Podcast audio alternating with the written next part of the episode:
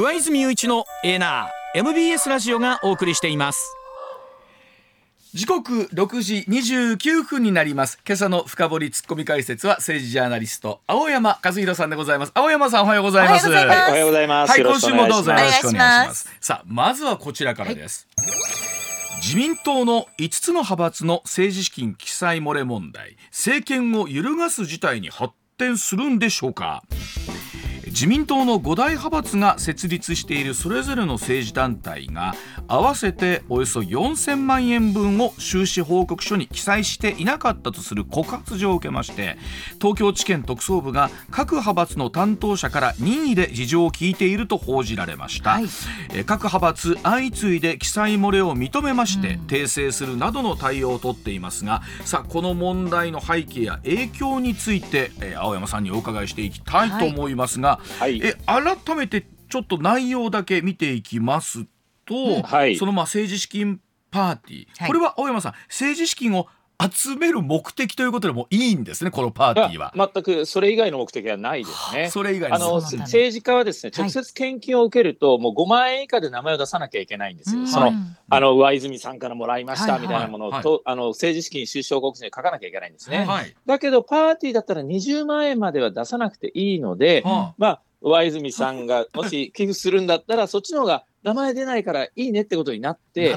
パーティーの券を買うことで、ええ。まあ、ある意味寄付をするとといういうのが、まあ、今のやり方になってるわけなんですね。でそのおっしゃったように20万円超えるパーティー券を購入した団体などは、えー収支報告書に記載するよう求めていると。はい、でこれ書かないと5年以下の金庫、もしくは100万円以下の罰金ということなんですよね。うんそうなんです、うんえーちゃんと刑罰が課されてるわけですね。で一方であの1回20万円以下のお購入者記載の人これありませんので、はいこの人たちが青山さん大半、そうなんです。うんうん9やっぱり名前を出してほしくないわけですね。はい。やっあぱり自分がどの政治家にこうお金を払ってるかっていうのはですね、はいあんまり明らかにしてほしくないっていう業者がほとんどっていうところですなるほどね。ね。ーで、はい。この政治資金パーティーによる収入が、まあ、2018年19年で年間90億円程度、はい。まあ、はい。20年21年は新型コロナの影響で、まあ、うん。3割ほど減ってるということなんですが、はい。さあ青山さんこの問題が今こう告発状を受けて出てきたということなんですけど。そうなんです。この辺りからお聞きしたいんですが。うん。えまあ、東京地検特捜部が今、まあ、捜査に入っているわけですけれども、はい、これはですねあの政治家個人のパーティーじゃなくて、まず派閥のパーティーなんですね。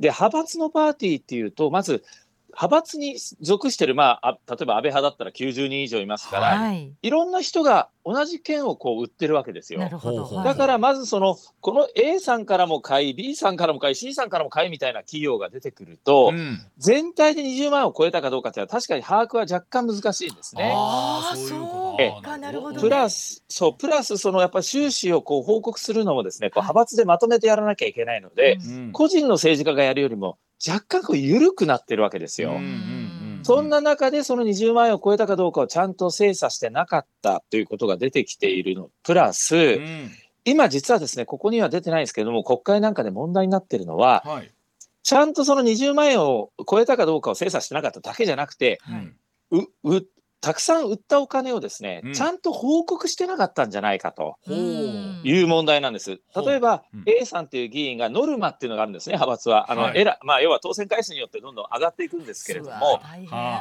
例えば、ん。まあ、大体1万円、あ、2万円なんですけど、パーティー券は、券。うん。えー、50万で、50枚で100万円がノルマです、A さんって言われたときに、100万円は売って、ちゃんとこれ派閥に入れないといけないんですね。はだけど、100万円以上売れたときに、はい。あ、いっぱい売れちゃったけど、じゃあこれは自分が政治資金として使っちゃおうって言って派閥に報告しないで、うん自分が勝手に使っちゃったケースがあるんじゃないかっていうのが今最大の問題になってるんですよ。はあ自分の懐に入れちゃうってことですか？そうです。まあまあ、要は要はそれを裏金っていうんですね。なるほあど。完全に裏金しちゃったんじゃないか。そこのあたりまでパーティーって大体何人来てとかま把握、あんまちゃんとしてないし、まあ大体料理もこう、ざあのビュッフェ形式でざ ざっくり出しますんで、らしいですね。しかもね、券買ったからみんな来るわけじゃないんで、コンサートじゃないですからね。はあ。だからたくさん売れた分を、もしかして申告してない例もあるんじゃないっていうのが今、自民党を揺るがしているわけです。はあ。でもこれどうなんですか？この野党からの追及みたいなところも含めてなんですが逆に追及しすぎるとブーメランになっちゃうから、うん。そのあたりが、えー弱いんじゃないかという話もありますよね。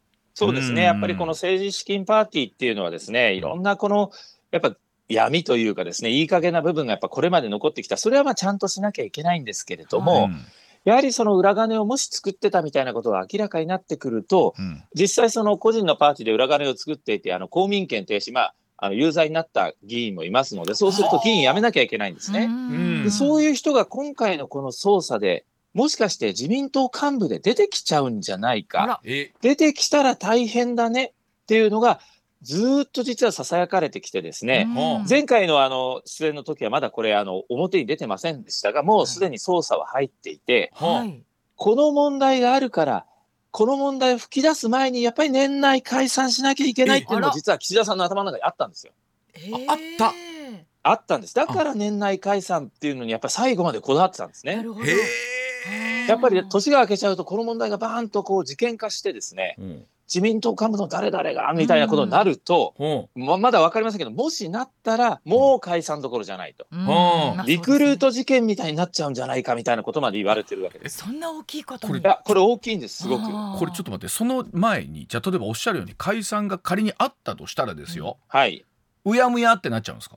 あいや事件はうやむやにならないかもしれませんが、うん。まあ少なくとも解散総選挙の間、この事件の捜査っていうのは一旦ちょっと止まりますよ止まるね。だからまうんずそれで選挙をやって、うん。まあななんだかんだ言って野党がやっぱり今分裂してますから、自民党、うん。公明党で過半数取れば、はい。政権が続いて選挙はしばらくない。はいその後にこの事件がバーンと明らかになっても、うん。まあ、それはそれであのきっちりあの見直しますみたいなことでうん。済むんじゃないか、うん。ただこの選挙の前にこの事件が弾けると、はいうんもう選挙ができないっていうことにやっぱりなってしまうという危機感だったんですよね。ということはえ危機感だったとはいえまだその含みはあると見ていいんですか？あそうなんですだから、まあ、年末はちょっともう見送りっていう状況になってますけども、なうんじゃあ年始だったらまだやった方がいいっていう自民党幹部はまだいるんですよ。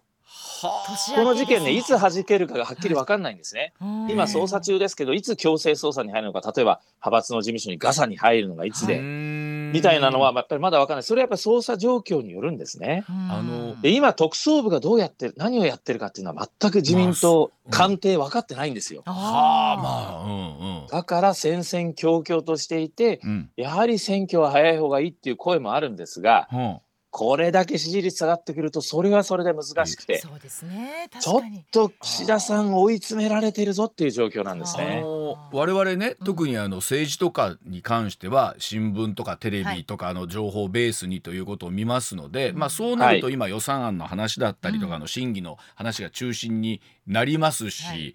となってくると、このお話ってそこまで正直一度出た後っていうのは、以降大きくは取り扱われてないわけなんですがうん。青野さん、今それこそ国会内とかで取材してると実はかなりのなんだろうブツブツしたものがうん。湧いてる感じであるんですかこれは。もう完全にそうです。やっぱり今、どこまで捜査が及ぶのか、一体誰が標的になるのかみたいな話で持ちきりですし、はい。例えば、ポスト岸田の動き、まあ、この後も話しますけれども、はい。うん。うんポスト岸田が誰っていうよりも、まずうん、岸田さんにこれ、すべて背負って、もし辞めてもらうのは辞めてもらわなきゃいけないので、この事件がある程度、解決っていうか、決着するまで、やっぱ岸田さんにもやってもらうしかないねみたいな声も逆にあるわけですよ。はあ回り回ってそう全部の責任取ってください。そう、新しい人に変えてね、その人が対応するとなると、その人また傷ついちゃうことになるので確かに、それはそうですよね。この捜査、どこまでいつまでやるのかなみたいなのが、すごい焦点になってるんですね。これ青山さんいつも思うのが我はい。々その報告書とかね書いたことないか分かんないんですけど、ええそのええ。これだけのその公民権停止ぐらいまであるもんだとあるんだったらですよ、はい。もっとデリケートに処理そうなんですよ。なんか記載しないのかってすげえ普通に思うんですけど。いや全くおっしアバウトすぎますよね。うんそうですよ、おっしゃる通りですよね。でも、うん。これまでやっぱりそのパーティー券、特にその派閥のパーティー券っていうのは、ある意味緩かったわけです。うん。なので、うん。まあ、これやっぱり自民党という政党の構造的な問題と捉えられちゃうんですね。つまり、うん誰々がっていう大臣が不祥事があったとか、うん。えー副大臣がスキャンダルがあったみたいなその個人的な問題じゃなくて、うん。自民党っていう組織そのものの問題と捉えられてしまう可能性が大きいので、うん。問題なんですよやはり。ということはこの、えー事件という出来事というのは結構実は大きな問題だと改めてねということだそうでございます。はい、そういうことです。では続いてこちらでございます。さあ補正予算案に維新が賛成その裏に万博のお金があるようです。日本維新の会の馬場代表は24日衆議院本会議で政府の補正予算案に賛成したことについて苦渋の決断だと述べました。補正予算案政府の新たな経済対策の財源の裏付けとなるものですが増額した大阪・関西万博の会場建設費の一部も盛り込まれているんですね。本会議で賛成に回った維新の馬場代表は記者会見で補正予算案を50点と厳しく採点しつつ判断の理由を説明いたしまして大阪府も大阪市もこれから12月議会でそれぞれの負担分を議会に提出する。国の予算を否決する、まあ、これ反対するということは矛盾するものがあるということなんですけれども、はい。さあ青山さんその日本維新の会が補正予算に賛成しました、うん。はい。これまで野党では国民民主党が賛成することはありましたが、そうです維新が賛成、ね。さあこのお出来事をどう見ればいいでしょうか？うんやはりす予算っていうのはですね、これからその自民党、公明党、まあ、政府、与党が何をやるかっていうのをもう、要はお金で表すものなんですね。はいなので、これに賛成するってことは、うん政府・与党の方針に賛成するっていうことにやっぱり近いわけで、はい極めて与党的な対応なんですよ。うんうんで、これだけ今、支持率下がってます、はい。さっき言ったパーティー券の問題もある、うん。経済対策は評判が悪い、うん。普通、野党であれば当然反対なんです。はい。で維新の会の議員に聞いても反対したいって言ってました、はあ。私が取材しても。うん。だけども、維新の会は、うん。万博の予算が700億円余り盛り込まれていることで、反対できない状況に追い込まれたわけですよ。人質と言っちゃちょっと言い過ぎですけど、首根っこ押さえられてるわけです、日本維新の会うんは。なるいいのか万博できなくてってことですよ。うんなので、賛成に回った。うんつまり日本維新の会はもう半分与党みたいなもんなんですね。そうですよね。で私、日曜日ちょっと馬場代表と話して、どうでした？もう自民党と戦略的互恵関係、つまりお互いがお互いこう利益を分け合っているような関係になってるんじゃないかと言ったら。馬場代表は、まあ大体そのようなものですって、また馬場さん認めちゃったんですけれども、ああらら素直な人だなと思ったんですけれども、まあ、あの保守というところの安全保障の問題とか、まあ、あるいは憲法改正みたいなところでは非常に近いわけですからね。ねまあ、政策論でね、ここはあの是々引いてっていうのは分かるんですけれども、うん。やっぱりこの予算案に賛成していく、で今回、補正で賛成だった、じゃあ来年の本予算はどうなんですか？と、またこれ、維新があのこの万博の経費が入ってますってことになると、賛成せざるを得ないみたいになるもう与党じゃん。そうなんです。なので、これだけ自民党が厳しい中で、うん。日本維新の会は半分与党みたいな行動を取っていると、うん。うん。これはね、岸田さんにとっては助け舟なんですね。はあ。なるほどね。非常に意味の大きい行動だったと思ってます。まあ言ってもそれは3分の1ずつ持つわけですから、はいそうい、そういうことです。ね政府自治体、うん。それから民間とというところになるわけですからこれ反対ができないわけなんですね。できないと。まず、まあ、その時も言ってましたけれども、やっぱりこれは大阪でやっぱりこれ、と予算を通してるわけだから、日本維新の会がですね、この政府もこの予算を盛り込んでる以上、反対するのは矛盾するってやっぱりおっしゃってましたけれども。う、うんだとすれば、もうこれからね、うん。ずっと予算案に賛成するということであれば、うん。もう与党、政府・与党と一緒にやってるっていうことにやっぱりなるんですね。実際、まあ大阪では行政を持ってるわけですから、まあ日本維新そうですね。の会が。うん。まあ、それがある意味、日本維新の会の強みでもあるんですけども、うん。今回は完全にこの野党としてはマイナスな行動になったなと思いますね。あのどうなんですか青山さん。その日本維新の会と大阪・関西万博の今後について、はい。青山さんがあー注目している点というとどのあたりになりそうでしょうか？あのですね、これ、あの、昨日ね、あの、おっしゃってたっていう話でしたけれども、うんうん。例えば2025年4月に始まってしまってね、うん。始まって実際にやってみたら、やっぱりお客さんも結構来て、うん。あの、て盛り上がったって可能性は全然あると思うんです。ただ、2025年の4月ってまだ再来年ですからね。そうですよね。それまで、まあ、今日もニュースで出てましたけど、また800億円そうなんです。他にかかってるとか、うんうん工事が遅れてるとか、はい。どこの国が撤退したとかいうニュースが続いていく可能性があるわけですよ。うんうんその間に選挙もありますしね、おそらく。うんそうあまあ日本維新の会という政党にとっては、この万博がずっとこの足かせになり続けると、少なくとも始まるまでは、はいという可能性はある大きな問題だと思います。わかりました。はい。では続いてこちらでございます。6時まもなく44分になります創価学会池田大作名誉会長が亡くなりました、はい自公連立政権への影響はどうでしょうか？えー創価学会の池田大作名誉会長が15日95歳で亡くなりました。池田氏は1960年に第3代会長に就任いたしまして国政に強い影響力を及ぼしました。池田氏の死去に関しては岸田総理大臣が弔意を表明したほか中国の習近平国家主席から岸田総理宛てに弔電も届いたということなんですけれどもさああ青山さん自公の連立もですね、1999年ですからもう20年以上続いているわけなんですけれども、ね。はい。さあこの池田大作名誉会長が亡くなったことでの影響というのは青山さんどうご覧になるでしょうか？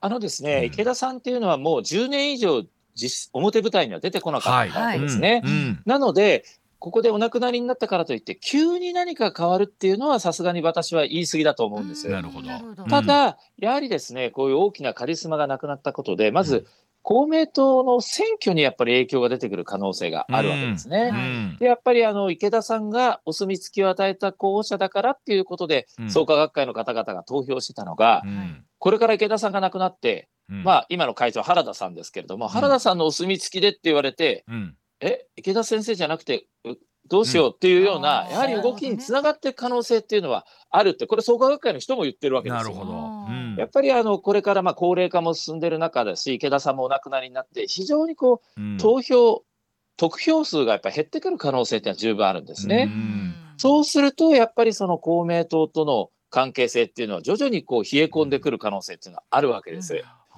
言っても、比例では800万票からの組織を持っていたわけなんですが、今も随分と減ってきましたもんね。え。今もう600万600票ぐらいですもんね。で、これやっぱり公明党の人に聞くと、もう明らかにもう600万票も割り込んでくるだろうっていうふうに言ってるんですね。はい。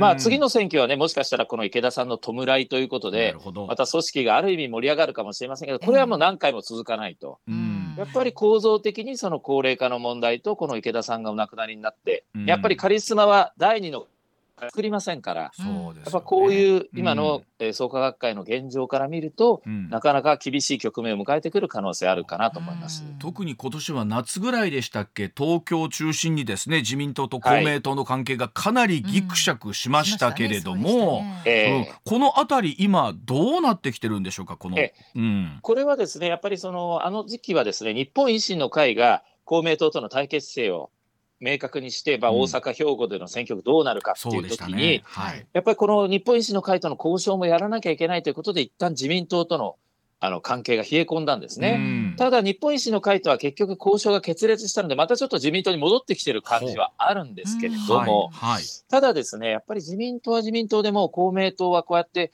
高齢化も進んで、徐々に減っていくだろうっていうところで、足元を見ているところもありますしはあ、なるほど。うんで公明党はやっぱりそういう態度が気に入らないわけですよ、うん自分たちはやっぱり一生懸命やってきてるわけですから、そりゃそうですよこれまで。ね。ううんやっぱりこのですねパイプが細ってる、関係が冷え込んでるっていうのは、そそう簡単には改善しないんですね。やっぱり東京のやはり特に小選挙区の人々はこの公明党との関係がないと当選おぼつかないという候補者の方も多いんでしょう、議員の方も。。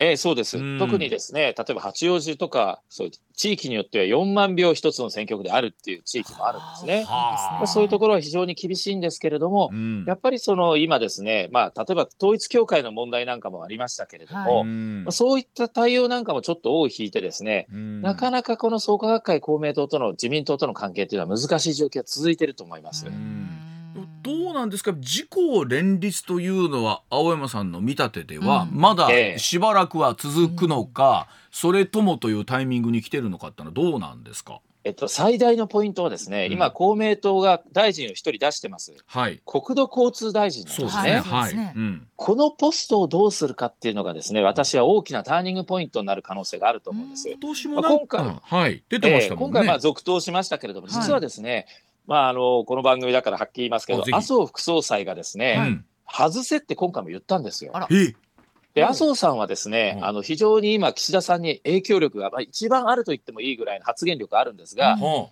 この理由はなぜかっていうと、まあ、あの公明党の幹部をがんだとか言ったりしてますが、がんだからっていう理由じゃなくてですうね、やはり国土交通大臣っていうのは、台湾有事の時に、一番最初に向き合うのは海上保安庁なんですよ、船が来たと。はい。はいはい。で海上保安庁を所管しているのは国土交通大臣だろうと。うんそれがやっぱり親中派の創価学会公明党の出身者が大臣では、うん。やはり対応が後手に回る可能性があるんじゃないかということなんですね。でそれは確かに一理あるんですよ。はいうんでプラス自民党の中にはこの建設業界、うん交通業界をやっぱり一手に引き受ける国土交通大臣をずっと公明党がやってるっていうのは、うん自民党の弱体化につながってるっていう声も根強くあるわけですよ。まあ確かに重要ポストですもんね。重要ポストなんです。うんただこれを変えるとやっぱり創価学会公明党は大きなターニングポイントになるって言ってるんですね。はあ。つまり他に適したポストってうん実はそんなないんですよ。なるほど。そうですよね。えー例えば外務大臣とか防衛大臣にするわけにもいかないし、はいはいまあ、財務大臣とかそまさかそそんな重要ポストも来ないだろうし。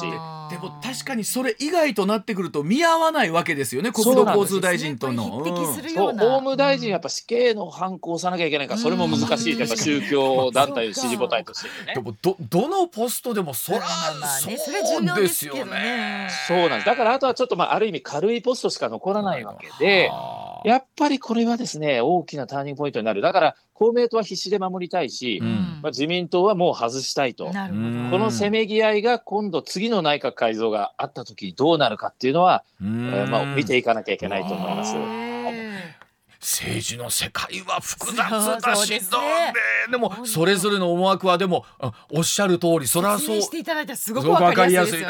そうですね。それぞれ理由があるわけです。ねはい。あのお知らせ挟んでさらにお伺いしてまいります現金総額20万円プレゼントのお知らせでございます。MBS ラジオ上泉雄一のエーナーでは12月4日月曜日から8日の金曜日まで日頃ご愛顧いただいている感謝を込めて現金2万円を10人の方にプレゼントいたします。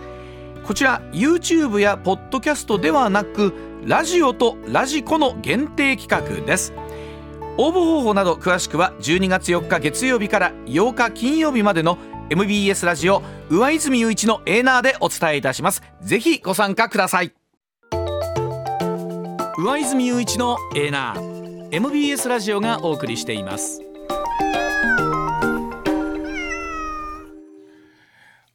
青山さんあの自民党と公明党の関係でねもうもう一回点だけお聞きしたいんですけど、ええ。あのそれこそ斉藤国土交通大臣ね、えーええ。いわゆるこの普天間飛行場の移設に向けた埋め立て工事の強制代執行というところもあると思うんですけれども、はい。このあたりどんな判断をこれなさるんでしょうかね。こう公明党としても立場としては非常に難しいところもあると思うんですけそうですね。ただやはり政府の方針がですね、うん。やはりその普天間問題っていうのは、うん。結局辺野古に移設する以外にないっていう方針を取ってますので、はい、やはり斉藤さんがそれにこうと違う行動を取るというのはなかなか考えにくいとそうですす思うん。ただまあ、あそのやり方の中でですね、うん。まあ丁寧にやっていくとか、それはやっぱり公明党創価学会らしいですね、やっぱり対応を取っていかないと、うん。やっぱり支持者の中からも不満が出てきちゃいますので、そね。そのあたりはまあ大臣としてはまあ難しい対応は迫られると思いますが、大きな方針はもう変わらないと思いますね。でそれでいうと例えばその会見みたいなところで行った時にやはりその憲法9条を含めてですけど、公明党とでは随分自民党では乖離があると思うんですけれどもこのあたり、ね。あの公明党の支持母体の皆さん創価会の皆さん含めてどんな風なスタンスなんでしょうね。ええうん。やはりですね、その池田大作さんが亡くな亡くなった池田大作さんが、やはり憲法は大事にすると。うん。で平和の党であって、うん。それで大衆と共に生きるっていうことをやっぱり方針として語ってきたんですね。はい。それで今やっぱり創価学会公明党の人を取材するとですね、うん池田大作さんが生きているうちは、うん池田さんの判断でやっぱり方針転換もできたと。ああなるほど。だけど亡くなるとやはり言葉が残って、うんもうご本人がいないから変えることはできないわけですねなるほ。どはい。ですから、よりこうこの言葉に忠実にということになってきて、なかなかこうあのか転換できない、割とこういわゆる原理主義的になってくる可能性っていうのがあるということなんですね。そうなってくると、やっぱり憲法改正の問題とか、これから岸田さんやろうとしている中で、公明党、創価学会との関係っていうのは、ますます難しくなってくる可能性はあると思いますね。はあ、やはりそういう意味で言うとこう時代の流れみたいなのもある中でじゃあこの関係はどうなっていくのかってのは、はい、本当おっしゃったように次の選挙どうなっていくのか。ええ。はい、やっぱり選挙で公明党の方が議席数がどうなるかっていうのが、うん、まあ、本当に大きいですね。例えば小選挙区で結構大きく議席を減らしたりすると、その公明党の中でも、この衆議院の小選挙区での戦い方をこれからどう変えていくかっていう議論が出てくる可能性ありますし、まあとえー、つまるところ自公関係にも影響するし、一方でこの維新とか国民とか、今、半分与党みたいな政党がやっぱ出てきてますので、そうね、そうすると、じゃあ、これにスイッチしてもいいんじゃないかみたいな議論がますます高まってくる可能性も否定できないと思うんです。はい、選挙結果次第だと思いますね。はい、では、その選挙、あるいはその岸田さんは今後どうなっていくのかというお話7時の時報の後さらに青山さんに詳しくお伺いしてまいりたいと思います。7時のお知らせです。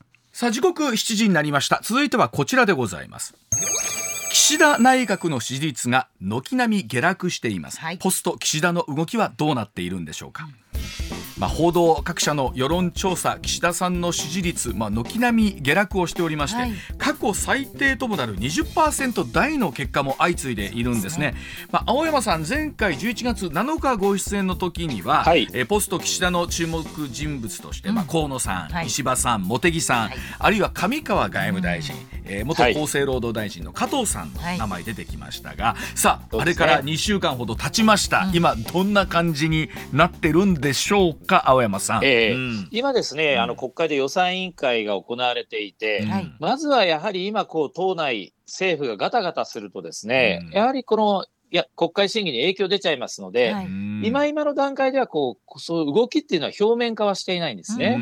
ただ一方で石破さんが自分は次の総裁選にやっぱり出たいみたいなことをにじませたりですね、上川さんがやはりポスト岸田に浮上っていうのは報道が相次いだり、はい、あと高市さんが勉強会を立ち上げたりとかですね、まあ、そういういろいろな動きが徐々にこう出てきて、このポスト岸田のっていうのがやっぱりこうみんなの関心事としてこう紙面にも踊るし、うん、口の葉にも上るようにはなってきてるんですね。でこういうのが進めば進むほど岸田さんのレイムダック化というのがやはり 少しずつ進んでいくと、うん、そういう状況だと思います。あれです。今日あの僕も新聞で知ったんですけど党三役の会議で岸田さん出なかったっていう話がありましたけど、そうみたいですね。岸田抜きでっていうことですよね。言っても会社の経営者の会議で社長抜きで全員で話進めたみたいな感じでしょ？うん、もうね、うん、そうなんですよね。やっぱり岸田さん結構やっぱりその辺はピリピリもしてるんですよ。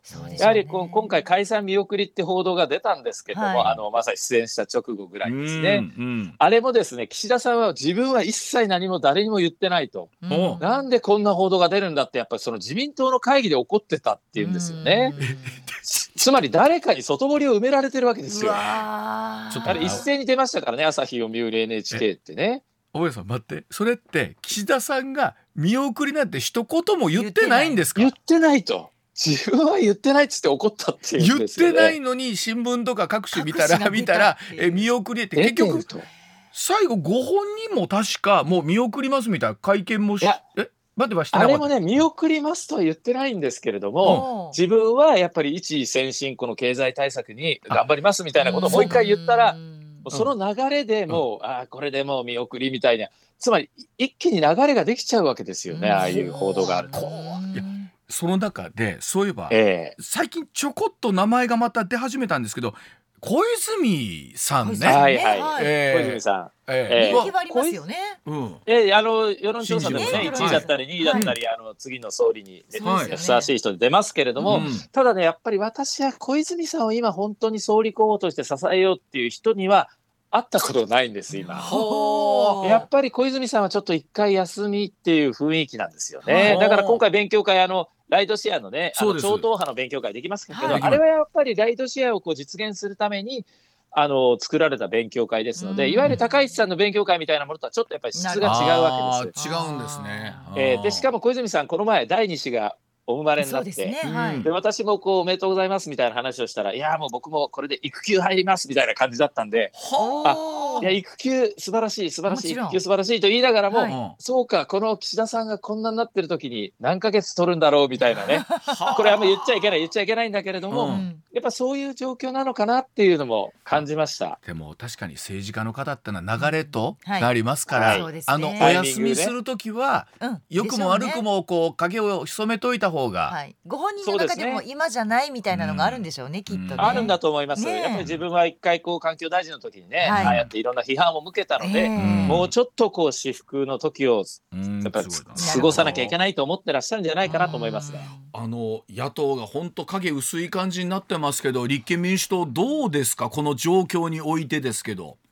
いやそうなんです。ただやっぱりこういや自民党がダメになってくるとやっぱり野党にこう支持が少しずつ集まってくるのは普通なんですけどねなかなかあんまりこう求心力がないと。うんで泉さんがやっぱりこう何を立憲民主党がやりたいのかっていうこう発信にやっぱり極めて乏しいというか。ん私がこう泉さんと話しててもですね、こうあんまりこうはっきりしないなっていうのは正直感じるところなんですね。あのそれで言うと、えっと、日本保守党が大阪で街頭演説をやるってはいはい。あんまりにも人が集まって、はい。はいえらいことになったええと警察まであれだったらしいですね、これ。あのえ青山さんこの日本保守党の動きはどうご覧になってます、えええあの日本保守党はまあ国会議員はまだ一人も参加してませんので、ね。うん。まだまだどこまでその力を持つかってわからないんですけれども、うんやっぱり自民党支持者の中でやっぱり一部今の岸田政権に不満を持っている保守派の人たちがこうやって声を上げてきてるわけですから、うん。やっぱりこれがある意味大きくなってくるとですね自民党内の政局にも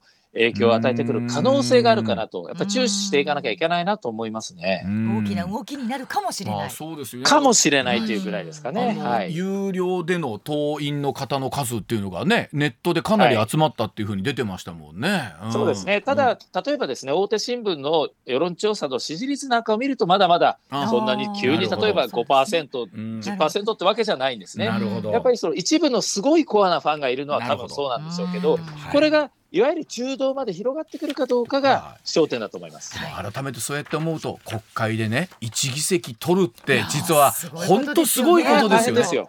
大変だと思います。ねわかりました。はい。青山さん今週も非常にわかりやすくご説明いただきました。ありがとうございました。ありがとうございました。した。上泉雄一のエーナー MBS ラジオがお送りしています時刻6時21分回りました。このコーナーお送りしましょう。取れたてピックアップニュース。こだわりの朝どれニュースをご紹介。まずはこちらです、岸田首相は27日の参議院予算委員会で2023年度から5年間で防衛費を総額43兆円に増やす方針に関し円安や物価高に伴う装備品の調達価格が上昇しても総額は堅持する意向を表明しました。はい。岸田首相は為替の動向をしっかり見ながら装備品のまとめ買いなどの工夫を凝らし実質的な抑止力対処力の維持を図りたいと強調しました。これ実はこの決まった時にいろんなものを積み上げた結果43兆円ということは、これ本来例えばこれだけ為替が変わったりうん。物価高になると、その金額って上がってもおかしくないんですよね。そうですよね確かに。でもそれを、うん。あーいろんな例えば国民世論とかを考えた時に、なんとかそのギリギリの線でといった時の答弁がこういった形になるんでしょうけど、まあ、装備品のまとめ買いって言ってもどっかで限度があるだろうな。思いますね。かといってこれ以上の支出がとなってくるとやはり何かを問うていかなきゃなんないし厳しい選択ですよね。そうですね。え続いては海外の話題です。カタール外務省は27日イスラエルとイスラム主義組織ハマスがパレスチナ自治区ガザでの戦闘休止を2日間延長することで合意したと発表しましたイスラエル有力紙ハーレツによりますと、はいイスラエル政府高官もハマスが拉致した人質20人の解放と引き換えでの延長を認めました、まあ、こういった形で停戦が続いてるんですが、はいやはりどこかでこれもまた終わるタイミングが来るのかっていうのも考えると心が痛いなと、うんなんとかならないのかというのは本当に世界がね考えてるところですね。はいうんでは続いてはこちらの話題です。LINE ヤフーは27日自社のサーバーがサイバー攻撃を受け無料通信アプリ LINE の利用者情報など最大で44万件の個人情報が流出した可能性があると発表しました。利用者の年代や性別アプリで使用する LINE スタンプの購入履歴などが流出した可能性があるとみられていて利用者がやり取りしたメッセージ内容銀行口座クレジットカード情報などの流出はないということです。あのおそらくいろんな会社でセキュリティ機能を高めているまさに LINE もそうなんですけれども、はい、やはりこう弱いところ弱いところから逆に情報が出てくるということだそうなんですが、ただ、うんあの分かってからあこの連絡があるまで一月ほどかかったということなのでそのあたりのスピード感というのは求められるだろうなと思いますよね。はい、では続いてはこちらの話題です。日本大学アメリカンフットボール部員の違法薬物事件の対応をめぐって澤田康弘副学長が27日林真理子理事長に1000万円の損害賠償を求める訴訟を東京地裁に起こしました訴状によりますと学内の主要な会議への出席を禁止。えー、そして辞任を強要されたなど、うん、林氏の行為がパワハラに当たると主張、うん、林氏側はまだ何も状況が分からずコメントができないとしています、まあ、それぞれの言い分があると思いますので、なんですがこのドロドロと内紛をしている場合なのかなと客観的には思うところでありますもっと違うところをねちゃんとしなきゃいけないだろうというふうには、まあ、本当あの例えば今ね、私立学の助成金もなくなってきている、はいね、まあ、一方で本当にこれ学生さんの負担にならないようにっていうこと、うん、一、ね、保護者としてそう感じますよね。続いてはこちらです。27日の参議院予算委員会では2025年開催の大阪・関西万博について審議され会場建設費2350億円とは別に少なくともパビリオンの建設費や警備費などで800億円余り国費負担が生じることが明らかとなりました。野党からは繰り返し経費の内訳を正す声が上がりましたが、岸田首相はできるだけ分かりやすく全体像を示せるよう努力すると述べるにとどめました、まあ、これも当初の予算から為替の上振れだったりとかというところ含めてあるのはそうなんですが、はい、あの昨日高橋さんにね解説いただいた時に、はい、えー、結局これから生み出す経済効果というのを考えたら、うん、決して悪い投資ではないということ、まあ、高橋さんの目線ではあるんですけれども、はい、とはいえ、うん、なかなかこのなんか次から次へと出てきてるこの感情的な部分っていうところがね。ね、えー、まあ、あと500日ですか。はい。ね、でも何かこうオリンピックの時もそうでしたけど、うん、大きいことやるっていうと必ず予算よりオーバーしますよね。ね。何のための予算やろうっていうところもねね。感じますもんね。はい、うん、続いてはスポーツの話題です。セ・パ両リーグは27日プロ野球担当者による投票で選出された今年のベストナイン賞を発表。阪神からは大山選手など3選手が選出、うん。はい、オリックスからは山本由伸投手ら12球団最多の5選手が選ばれました。12球団最多5選手となると、はい、あのポジションの数そうですよね本当に、まあ、いかにやっぱり両チームがねこれだけ今年突出していかたのかということにもなりますね。ね。はい、うん、では最後は芸能の話題です。女優の南野陽子さんは27日所属事務所を通じて社会福祉法人の資金を着服し業務上横領容疑で逮捕されていた夫との離婚を発表しました。南野さんは私事ですが離婚いたしました。お互いに今向き合うべきことから目を背けることなく今後の人生を歩んでいきたいと思いますとコメントしました、まあ、あの本当にご夫婦のことはご夫婦にしかわからないところはありますし、ね、最初はあの夫を支えるということだったんですが、はい、まあ、この決断に至ったというところを本当に我々は静かに見守ることとあとこの容疑がどうなっていくのか、というところですね、はい、もう一つはね。はい。現金総額20万円プレゼントのお知らせでございます。MBS ラジオ上泉雄一のエーナーでは12月4日月曜日から8日の金曜日まで日頃ご愛顧いただいている感謝を込めて現金2万円を10人の方にプレゼントいたします。こちら YouTube やポッドキャストではなくラジオとラジコの限定企画です。応募方法など詳しくは12月4日月曜日から8日金曜日までの MBS ラジオ上泉雄一のエーナーでお伝えいたします。ぜひご参加ください。